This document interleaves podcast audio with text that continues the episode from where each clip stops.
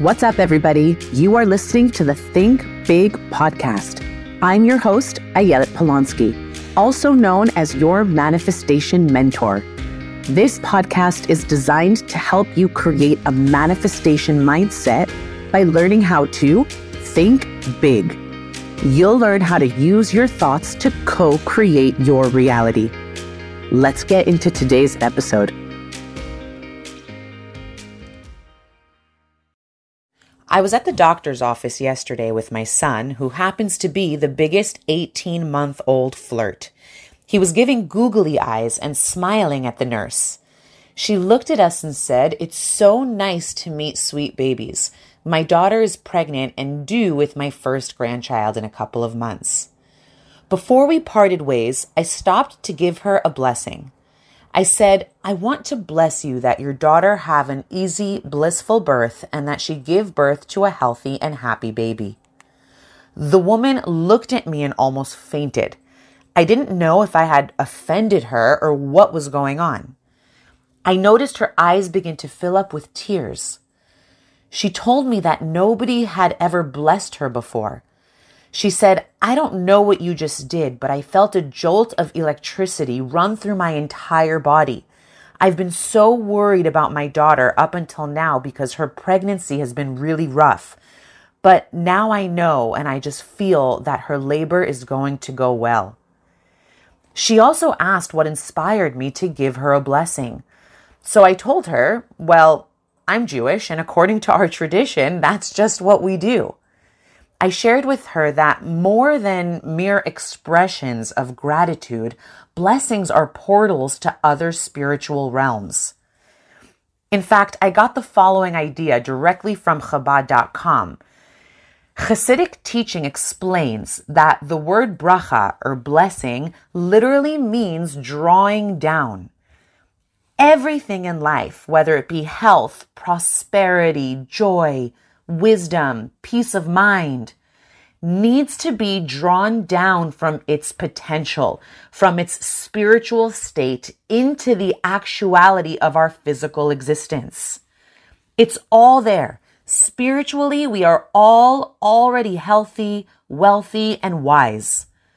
So the problems we experience in life are basically a matter of something gone wrong in the wiring we're not connected. Our spiritual and physical selves are having trouble communicating.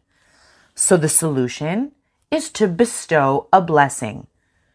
When you offer a blessing, you're actually gathering energy and unlocking a life source.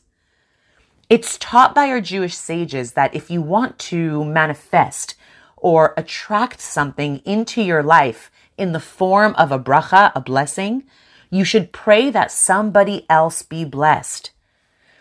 I remember two months before I met my husband, I knew I was ready to get married. I went to Tzfat and found myself praying for all the women in my life who wanted husbands but had not yet found their soulmate. I felt like Oprah Winfrey giving out a Vitamix blender to each person in the audience. A husband for you and a husband for you. It felt great. If you go around giving people blessings, you open up a channel to receive abundance in return. What goes around comes around, and all the more so when what's going around are blessings. May you all be blessed to experience an abundance of miracles in your lives today. Sharing is caring, so if you liked what you heard, pay it forward. Share this with a friend. And as always, happy manifesting.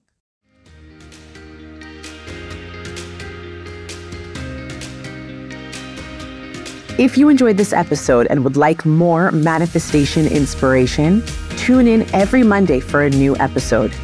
Be sure to subscribe so that you don't miss out on an episode. What you get out of this show means the world to me, so I invite you to leave an honest review. If you want more, you can follow me on social media at Ayelet Polonsky. I also have a number of virtual courses to offer if you're ready to take this material to the next level and start embodying a manifestation mindset. I teach you how to heal past trauma, experience the most joy out of life, and rewrite your future so you can feel good more often. Simply head on over to ayeletpolonsky.com for a variety of resources you can start taking advantage of immediately. See you next week. And as always, think big and happy manifesting.